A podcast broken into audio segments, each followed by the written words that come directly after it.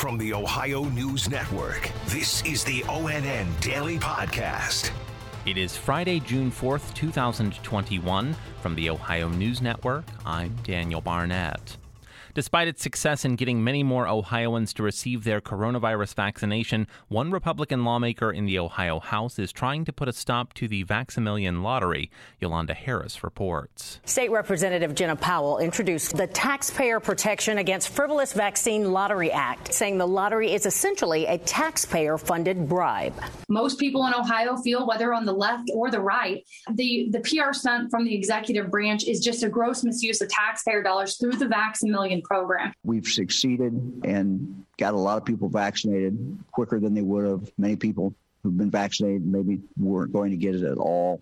The legislation still has to be assigned to a committee before it gets a first hearing. I'm Yolanda Harris. The Canton City School District has fired the head football coach of Canton McKinley and six of his assistants. Rachel Polanski has the story. According to the boy's father, the 17 year old was forced to eat a pepperoni pizza as punishment after he showed up late for practice. Despite the fact that the coaches knew he could not eat pork as part of the dietary restrictions of his Hebrew Israeli faith. After an hour of talking in executive session, the board delivered the news that seven of the eight coaches involved, including head football coach Marcus Wattley, would no longer be coaches for Canton McKinley. Superintendent Jeff Talbert said it was surveillance video that gave him the information he needed to make his recommendation recommendation. Rachel Polanski, reporting in Canton.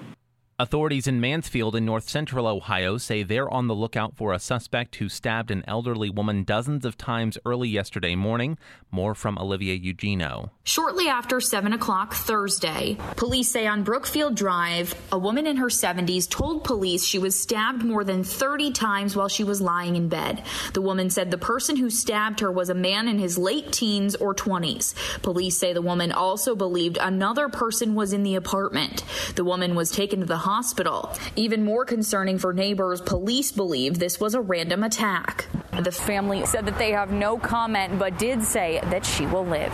In Mansfield, Olivia Eugenio. This week, a swastika was found painted on a sidewalk near a dormitory at the University of Toledo.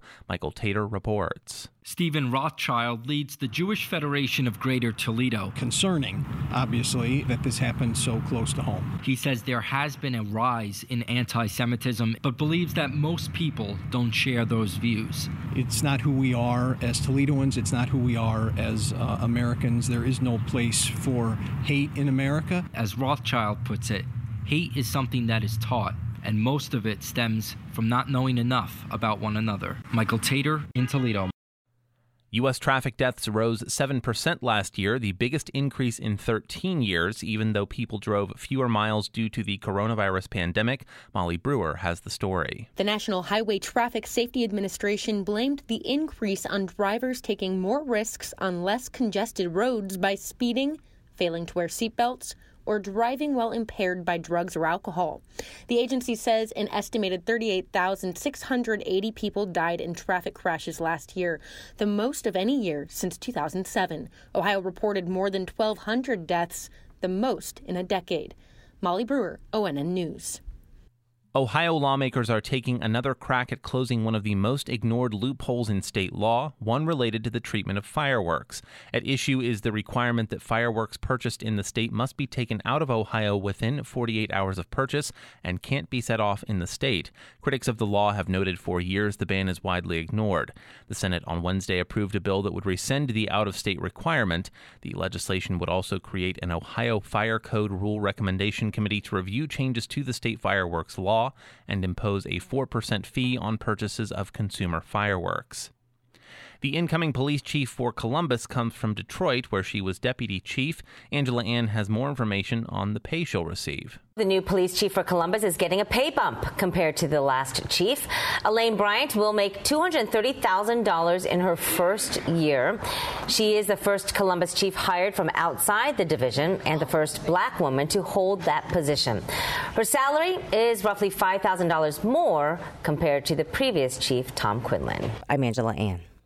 And the Cleveland Indians say they've received more than a thousand suggestions for a new name. Popular choices from fan groups include the Spiders, the Guardians, and the Avengers.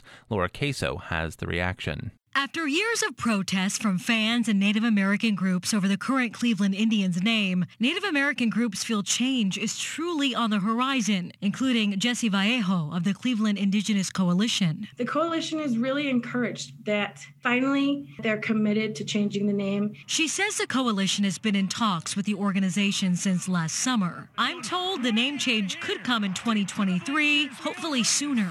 I'm Laura Queso. Special thanks to affiliate stations WBNS TV in Columbus, WKYC TV in Cleveland, and WTOL TV in Toledo for their contributions to today's newscast. I'm Daniel Barnett on the Ohio News Network.